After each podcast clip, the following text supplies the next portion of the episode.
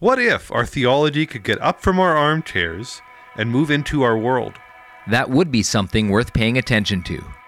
This is the Armchair Anabaptist Podcast. Lay your guns down,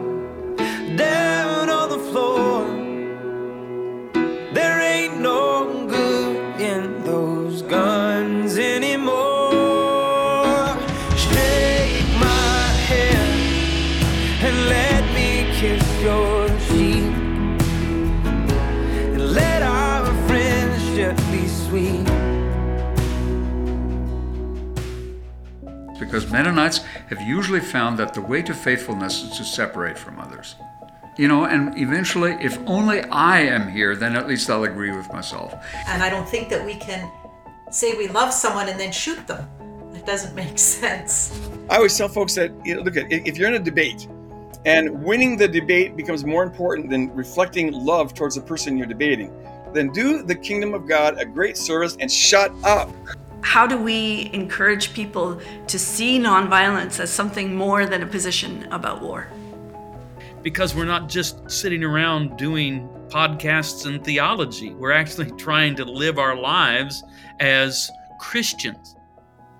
This is a reckoning between you and me. The righting of all wrongs as we eat and as we drink. You're listening to the Armchair Anabaptist. This is episode number 13, Where the Rubber Meets the Road. I'm Kevin Wiebe. And I'm Jesse Penner, and we are your hosts.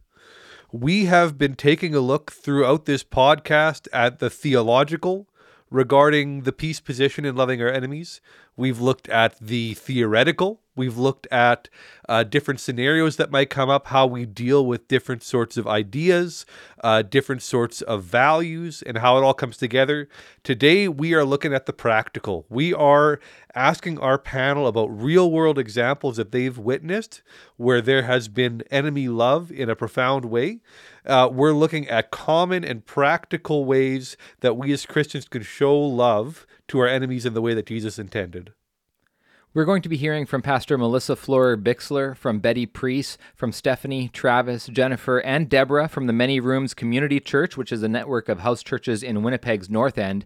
And we're also going to be hearing from our interview with Dr. Ronald J. Sider that we were able to do just before his passing in 2022. We're going to be hearing from Dr. Sider first. Dr. Ronald J. Sider was the founder and president emeritus of Evangelicals for Social Action and distinguished professor of theology, holistic ministry, and public policy at Palmer Theological Seminary. He was also the author of numerous books, including The Early Church on Killing, If Jesus is Lord, and Nonviolent Action. We asked Dr. Sider, what real world examples have you witnessed personally where someone chose to love their enemies? In a profound way that stuck with you? Yeah. Well, the obvious example is Martin Luther King Jr. Um, it's utterly amazing. He, he was fighting white racism that was uh, violent uh, and uh, and vicious. Um, and as he marched, his people uh, faced dogs and water cannons and jail. But all through that, he insisted we don't use violence. Uh, we love even our enemies. Uh, and that's an utterly amazing uh, example and implementation of, of Jesus' call to love our enemies. He was clear uh, you, you, have to be vigorous on condemning justice, uh, injustice. You have to be clear on condemning racism. Uh, you have to be willing to risk your life to confront it, but um, we will not do it by uh, by killing the the white racists that are doing awful things. Um, Gandhi, of course, is another example in India, and eventually um, uh, it took longer, but he won uh, the independence of India. Uh, or uh, the overthrow of Marcos in the Philippines. He was a vicious dictator, uh, uh, ruled the country for a bunch of years. But um, I think it was 1986, somewhere around there. Um, he uh, had another election, uh, and he claimed that he won, but it was clearly false. Um, uh, he um, he had, he had lost, and just masses of people uh, spontaneously came out into the streets, uh, perhaps as many as a million people, uh, and they confronted um, uh, the tanks uh, and the huge military weapons of Marcos' army. Uh, but praying nuns just stood in front of the tanks, and the soldiers couldn't bring themselves to run the tanks over praying nuns. And um, Marcos uh, fled, came to the U.S., uh, and um, uh, Mrs. Aquino, who really had won the election, uh, became president. So there are those kinds of examples that have been successful. It was a nonviolent campaign led by the um, trade union Solidarity in um, in uh, Poland uh, that um, eventually overthrew the uh, communist uh, uh, dictatorship uh, in Poland in 1989. I think it was the year 1989 90. so there are examples again and again and again of people daring to risk their lives to love their enemies, uh, but to defend justice and peace uh, in a nonviolent way. And again and again, it's worked. Not always. You know, Tiananmen Square resulted in a lot of massacre, uh, but um, it frequently works.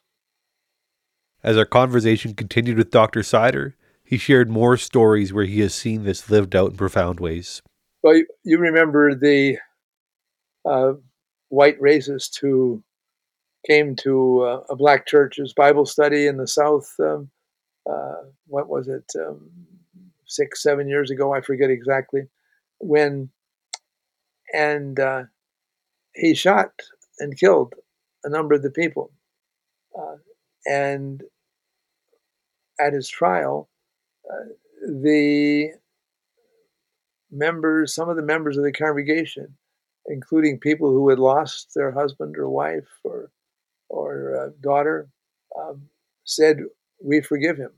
Uh, not that they can in any way tolerated the white racism, but um, you know it was a clear example of being willing to forgive, uh, even in the face of a, an awful uh, kind of um, thing.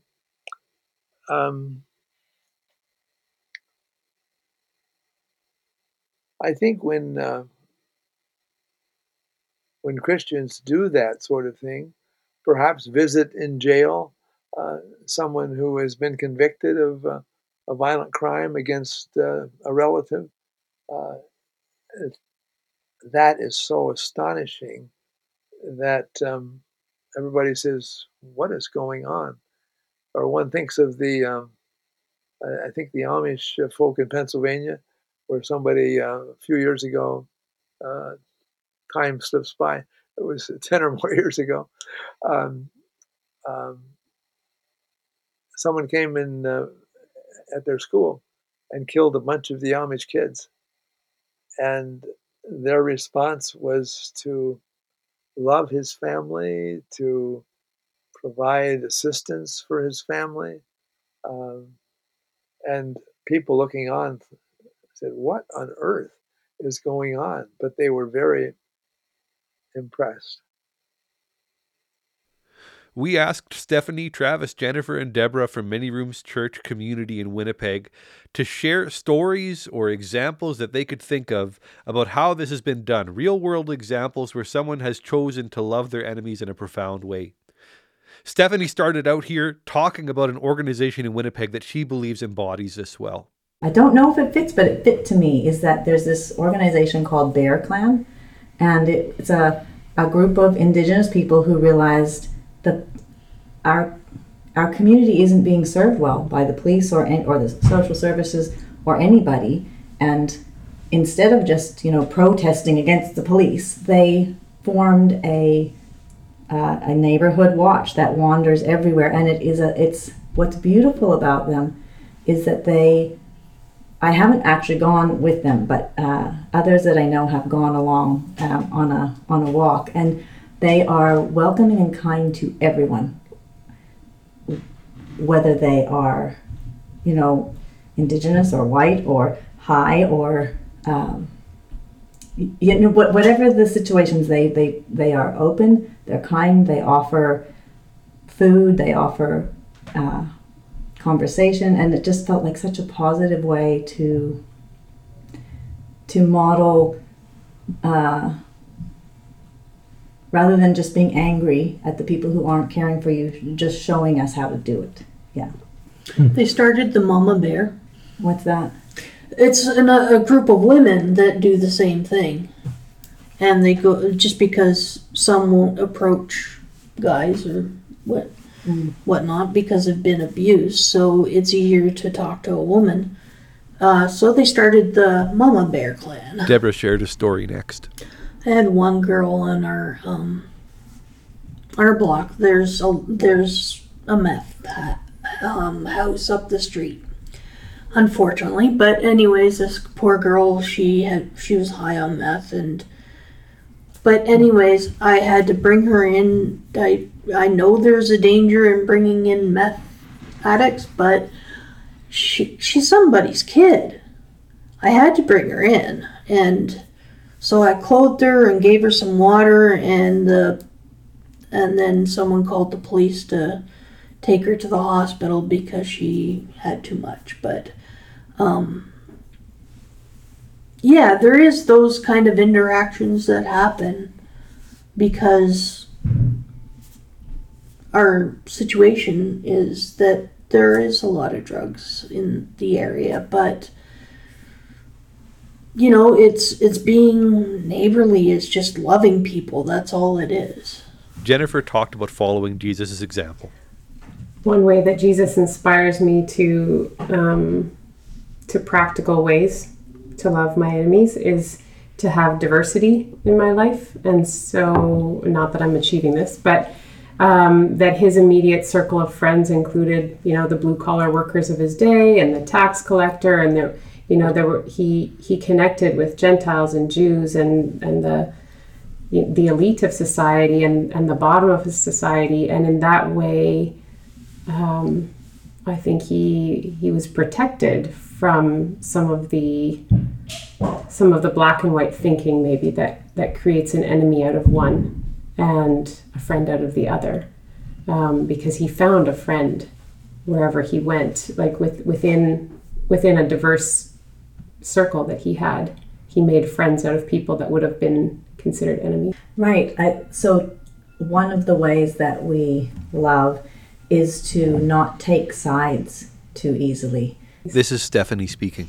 Even with, because when Travis is being hurt, well, my natural instinct is to take his side and to try and solve, like to defend him, not, and, and same with each other. And, and especially then when it's within our own church that there's conflict, uh, it can be tempting to think we need to fix it. And I think that's one of the biggest things that I I'm grateful to think I might finally be learning is that actually it's not my job to fix the conflict between two other people, uh, but to actually try not to take a side and love both.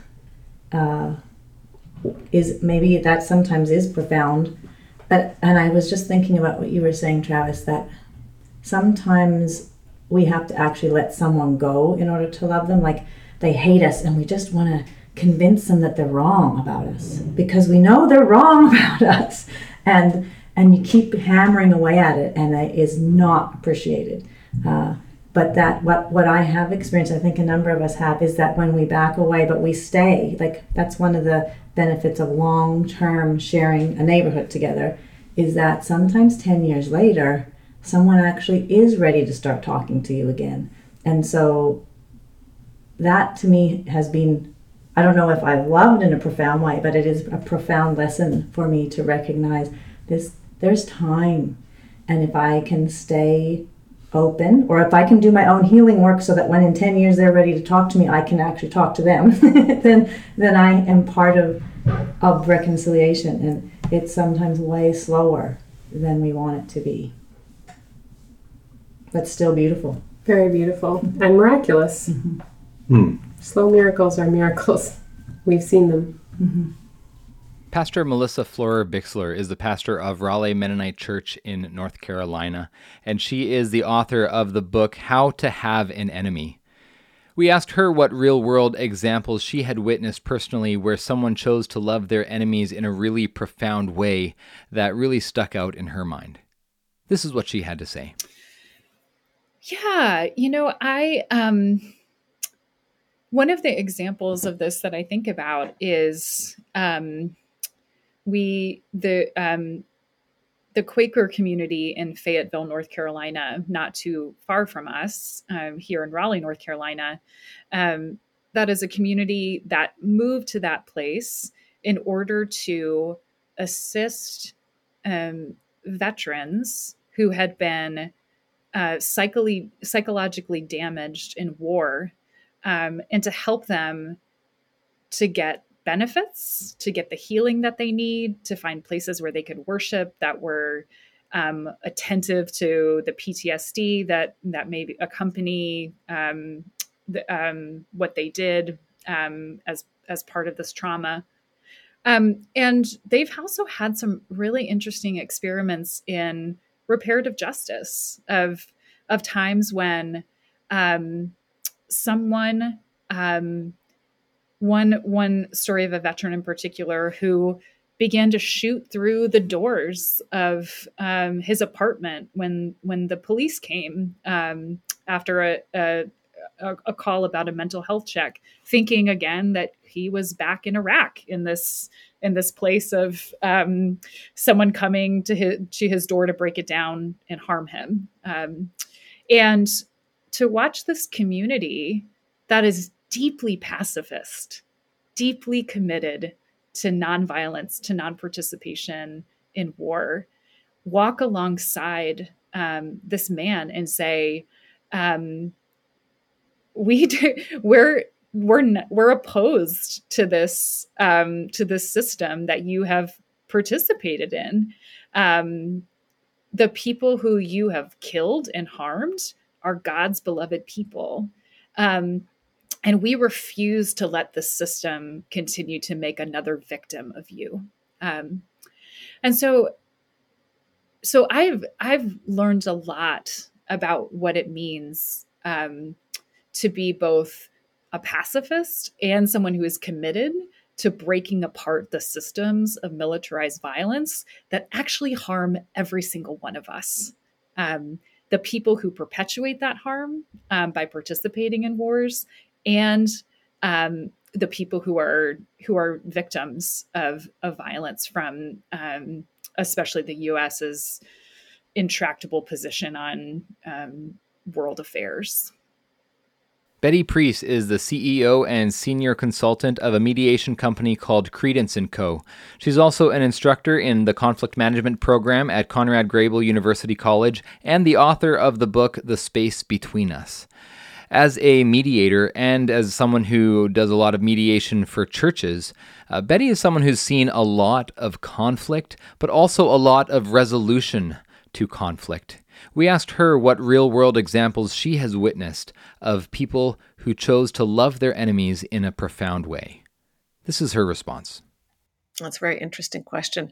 You know, we often look to survivors of violent crime when we think about this question.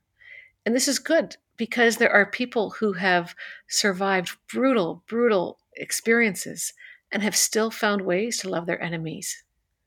What I find so interesting and what I'm so intrigued by is can we love our enemies when it comes to our more mundane life experiences?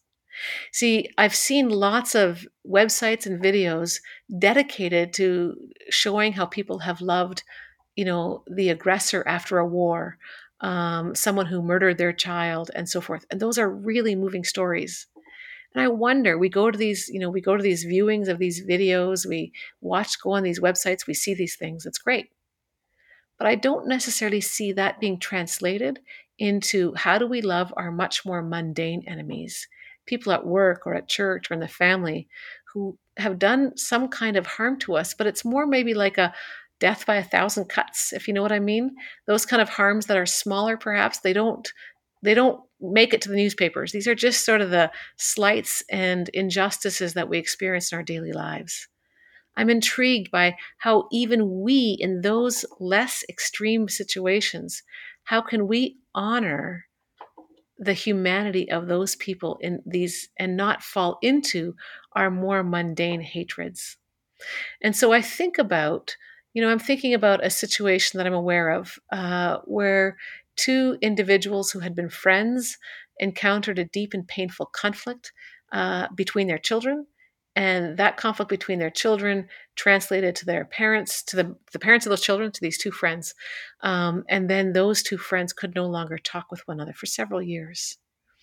And one of the individuals in that situation uh, shared with me later how she spent those years where they couldn't talk um, nightly she prayed for god to embrace this person with god's arms of loving kindness God, please embrace this person with your arms of loving kindness. God, please embrace this person with your arms of loving kindness. The two people in this situation had a deep and painful conflict with each other. And this daily commitment of praying for this other person, it changes this, the person praying.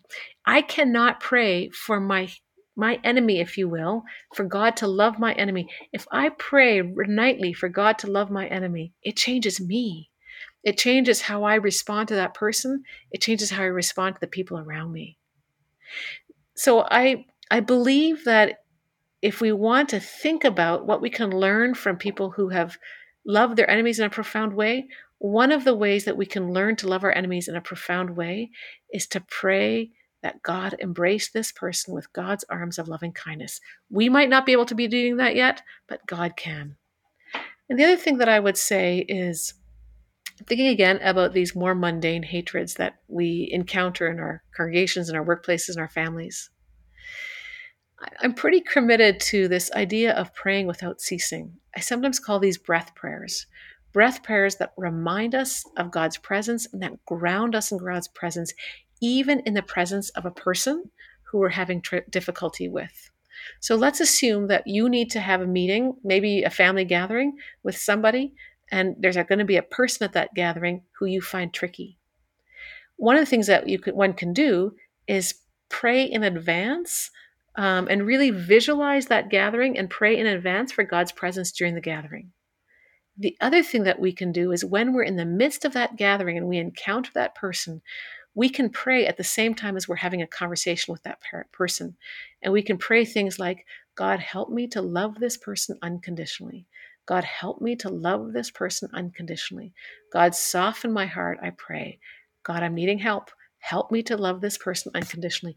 And this kind of a breath prayer can carry us through our gathering, through our meetings, whatever it might be, allowing us to remember to honor this person's personhood, even as we have the conversations that we need to have with them. You know, Betty uh, Pries in that interview really started actually walking us exactly where we want to go in this episode.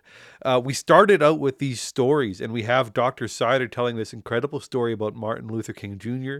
We have stories about the Many Rooms Church and the interactions they've had taking in drug addicts, recognition of this Bear Clan patrol and the beautiful work they're doing in Winnipeg we have that incredible story that Melissa Florer Bixler shared about the Quakers who are working uh, with veterans who are dealing with PTSD and other things and offering outreach and support for them in that way in really practical ways. These are huge, big, sort of heroic stories that maybe capture our hearts and our attention but as we go through this, what we want to do is kind of begin to walk it back towards the common. What does this look like for us in our everyday lives? So I think that Betty did a great job of sort of beginning to turn our eyes in that direction as we move forward. And that's just it, right? We have these these incredible moments in our lives, right, where we may face these situations of incredible pain a couple of times in our lives, hopefully only a few times per person, maybe. Um, there's the odd person who has just an onslaught of a, a, lot of them, and then there's the odd person who doesn't have um, a whole lot of those really profoundly deep wounds. But on average, the the average person has a few really deep wounds, but most of us spend most of our lives in the ordinary. We spend most of our lives in much more petty and mundane kind of disagreements, and we have to learn how to get along with people when it's not quite those same same level of enemy as those those like um, situations of war or or murder and bloodshed and those those level of violence you know so for a lot of people we have to take it back to that level where how do we learn to love our enemy in the everyday when the enemy may not look like something in those incredible stories where the enemy may look like someone that rubs us the wrong way every single day at work someone who irritates us someone who annoys us, someone who um, maybe even picks on us a little bit. But how do we learn to get along with them in the everyday moments of our lives? Or maybe there's a more normal kind of familial conflict, as the situation that Betty shared. And how do we learn to follow Jesus in those moments as well? This is the direction that we're headed now in our conversations. What are some really common and practical ways that we as Christians can show love to our enemies in the ways that Jesus intended? We're going to explore this a little more in just a moment. We'll be right back.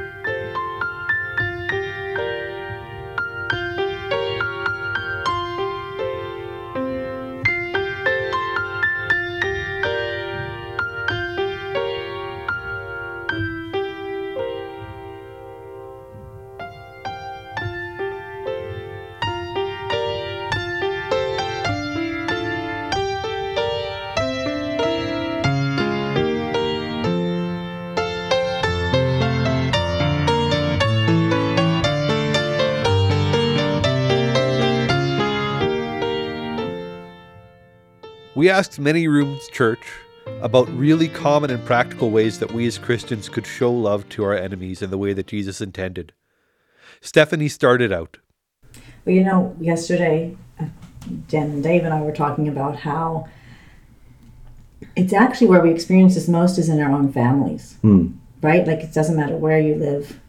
It seems that those those relationships can be so painful, right? Like people, we hurt each other, and so my my thoughts of of what are the practical things to do is to stay open towards relationship, to stay present, maybe not physically always, but to to be a you know to be to not withdraw to the point that you can't reconcile and to choose not to speak evil of that person. Because it can be tempting to tell your side of the story over and over to everybody and then that i think that that gets in the way of reconciliation if we choose not to speak evil then we will remain open i think And that takes effort. That takes Mhm. actually working at it to do it. maybe in terms of sorry just along those lines when it maybe isn't a safe relationship to respond the the whole idea of staying open or present is is not is to be able to respond when there's evidence of change you know so it isn't it isn't about being a doormat and throwing yourself right back in but that to to be willing to notice if someone does repent and want to do things differently uh, it can be scary to give it another try. And I'm not even sure if it's the best advice, but I think there's something about loving your enemy that has to live. I need so many tries. I think that's one of the hardest things about community for me has been that some people will not give me a second chance. And I screw it up and then it's done. And it hurts so much because I can't be perfect. And so I need to be willing to give people another chance maybe another 10 chances. Or 77 times 7. Oh, yeah. Yeah. Oh, I don't know. That's going a bit far. We often forget to deliberately pray for our enemies Mm-hmm. um, as a church. This is Jennifer speaking. You know, you pray for the people in your church that are sick, or, you know, you pray for the, the needs or whatever. We often forget to pray for our enemies, but that seems biblical. I know uh, my husband and I feel uh, there's a certain politician and political party that has the potential to jeopardize his ministry, and uh, and so in the face of that real life, um, you know, consequence or or concern that we have, uh, we have certainly upped our prayers for for those leaders, um, praying daily for the salvation of our leaders and for God's presence to be in their life as they make decisions. Um, because sometimes our leaders are our enemies or have the potential to harm us or harm ministry. So. We asked Pastor Melissa what are some really common and practical ways that we as Christians can show love to our enemies in the ways that Jesus intended. This is what she had to say. One one important thing that I think we can do is um, we can start talking seriously about power in our communities. Um, that every time we're talking about loving our enemies, we're also doing a power assessment. Um, in this situation, who is being asked um, to bear the weight of unity? Who's actually been harmed? How have both parties participated in harm? How is this part of a larger system? Um, and then I think we can go back and say, now that we've done this work, not just about assessing individuals, but we can ask the question of why. Why did this happen? Um, what do we need to really address that's underlying this question um, of, of what happened here? And so I think this is really helpful for church conflicts, right? Um, is the answer to that why that you have someone who's never been held accountable for for saying whatever it is that they want to say, no matter how harmful it is? Or is it a problem with the governance structure of your church that it enables the same people to be in power every time? Um, this is really helpful for us in community conflicts. Um, as we're looking at the criminalization of homelessness, um, it isn't just that um, we have people who are breaking the law, but what's the why? What are we investing in as a community? Um, if we have people who are vandalizing churches and uh, breaking into our property, what's the why beneath that? What's the deeper question that we need to be asking?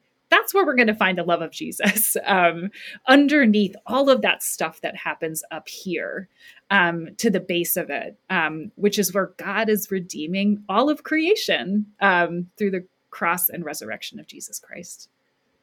We asked Betty Pries to address this same question, and this is what she had to say. You know, I often tell people that, um, you know, when somebody goes to the gym, they go to the gym to develop some muscle strength that will carry them through the day. The same holds true when we spend time in prayer and meditation. When we spend time in prayer and meditation, it's like going to the gym for our souls.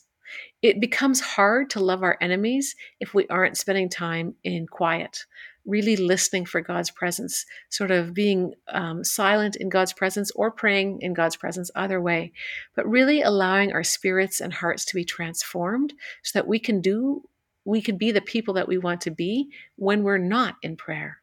And so I would say that a really practical thing we can do is maintain our commitment maintain a daily practice of prayer and meditation.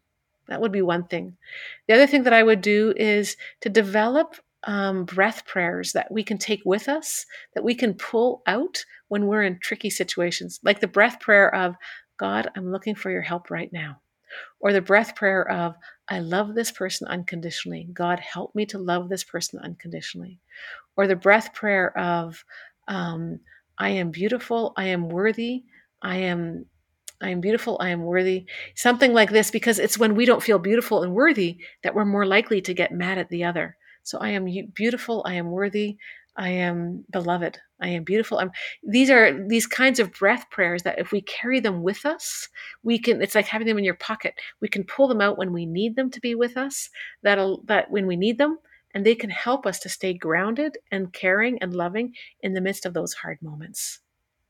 And then there's also the daily prayer for the other person. If there's somebody that we're struggling with, there's value in inviting or entering a time of prayer specifically for that person and inviting, um, I guess, God to embrace that person, person with God's arms of loving kindness. As our conversation progressed, Betty talked about the importance of embracing curiosity and humility as we engage in relationships with people that we might consider our enemies? Yeah, you know, it feels like there are several spiritual principles that we really need to become good at in terms of loving our enemies, caring for the other. And one of them is curiosity. The other one I would say is humility. Um, and I would like to put those two together humble curiosity. Uh, if I'm in a spirit of judgment, then I am inclined to defensiveness. I'm also inclined to figuring out or to thinking about how you're wrong, how you're doing things badly, and all of that. If I'm in a spirit of humble curiosity, the, let me start with the curiosity part. One of the things that we know is that even if it makes no sense to me, there's a reasonable reason behind the other person's unreasonable action. That person's action might be unreasonable to me, but from their perspective, there's reason behind it. And if I can come to my conversation with the other person with a spirit of deep curiosity that they have something to teach me, there's something here for me to learn. Wow, does that change our interactions? If you and I are having a, a tricky interaction with one another, and I remind myself, Betty, right now, be the student, be the student, be curious. What's making that? Per- what's that person's logic, or what's that person's reasonable reason behind their action? If I can come with that curiosity, I am much more open to being transformed by the interaction, and I'm much more likely to see your kernel of humanity behind whatever happened between us. But for me to practice that curiosity also depends on humility. I wish that we as a church did a better job of teaching humility. Sometimes teaching humility has been you're you're nothing, you're nothing, you're nothing. I don't think that's how it's meant to be taught. I think humility is about how do I show up to our conversation believing that there's something that you have to teach me? How do I show up to that conversation believing that I don't have the corner on truth? That there's a piece of the truth that I have, there's a piece of truth that you have, or maybe that I could be wrong. How do I come into the conversation thinking, hmm, I could be wrong. What do you have to teach me? So, this combination of humble curiosity strikes me as pivotal if we want to if we want to deal with conflict well. Let me just offer this too. You know um, so much of conflict is premised on the principle of blame. We are blaming the other blaming the other. Curiosity says i'm not blaming the other the curiosity says what makes the other tick? What makes them who they are? Humble humility says um, I think humility plus courage invites me to encounter the other kind of level to level, eye to eye, rather than me being above them and them being below me. I think as we listen to these panelists talk and share this wisdom with us, what comes to mind for me again is the fact that as we think about stories of forgiveness, we think about ways where people have interacted with their enemies. Uh, often we look to these big, huge, sort of life changing moments.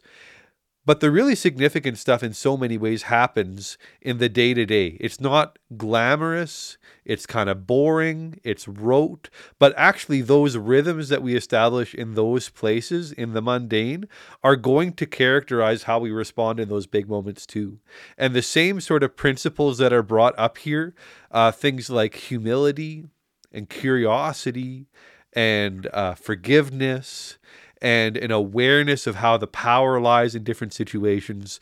Those sorts of principles apply just as significantly to those big heroic moments as they do to the very simple things in our lives. And so we need to live with those principles no matter where we're at.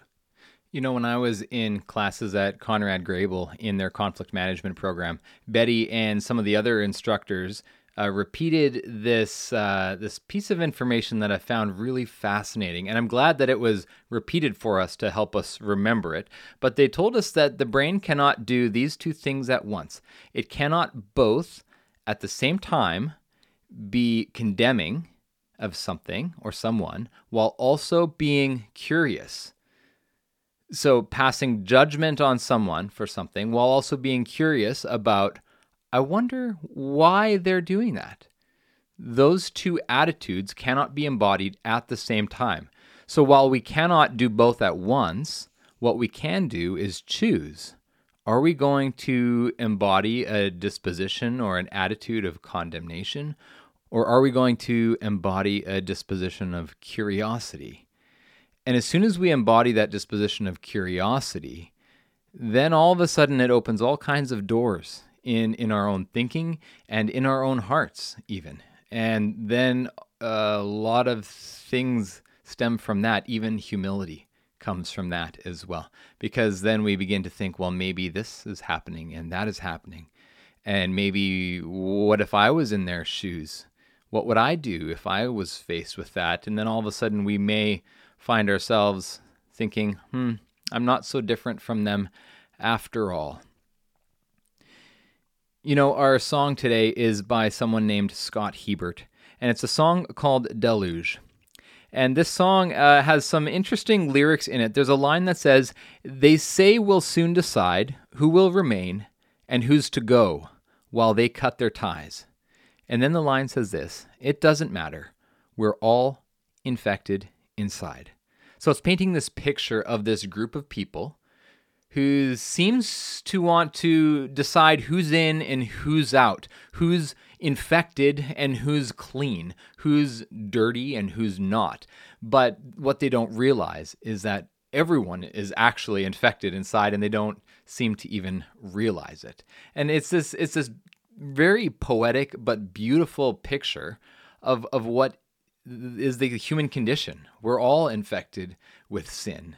And if we would take the time to, as has been suggested, be a little more curious and a little more humble, then, uh, and and as you suggested uh, as well, to to do this day in and day out in the mundane, in the boring, with with all of the humdrum of life, then then maybe we would build those spiritual muscles to the point where should we ever need them in those incredible situations, then maybe just maybe we would have the spiritual fortitude to love our enemies in those incredible ways as well. This is Scott Hebert. Say I walk alone along this riverside, but they lie. The clouds feather the darkening sky, but my fears they wither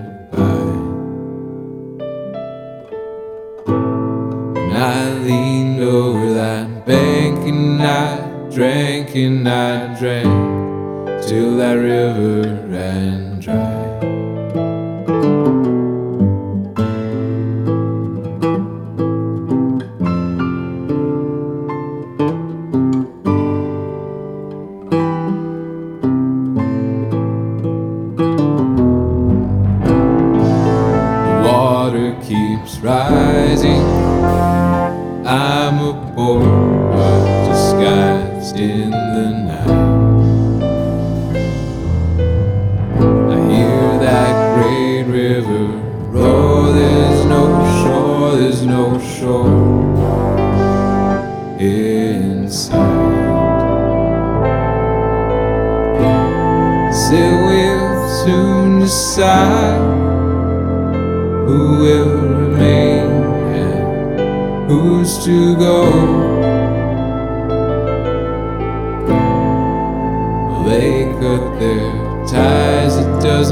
Matter, we're all infected inside.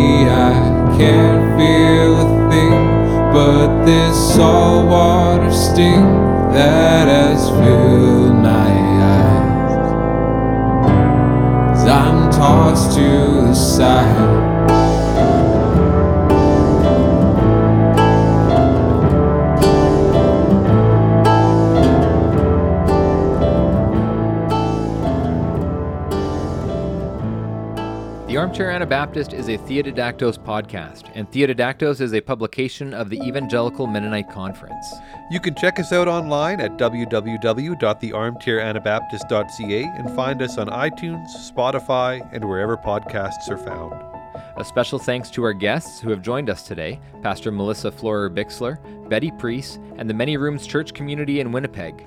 We were also honored to be able to interview Dr. Ronald J. Sider in April of 2022, just a few months before his passing, and what you heard of him today was from that interview.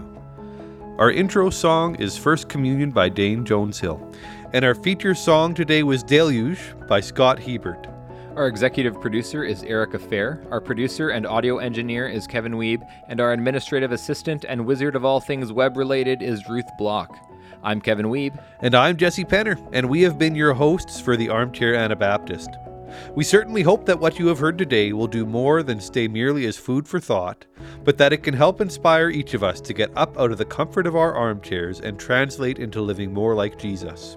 Join us next time as we continue our journey looking at the life of peace and as we dive into a discussion about how we are to view military and police involvement what the difference is between the two, and how people of peace grapple with those kinds of careers. Join us next time on The Armchair Anabaptist. Thank you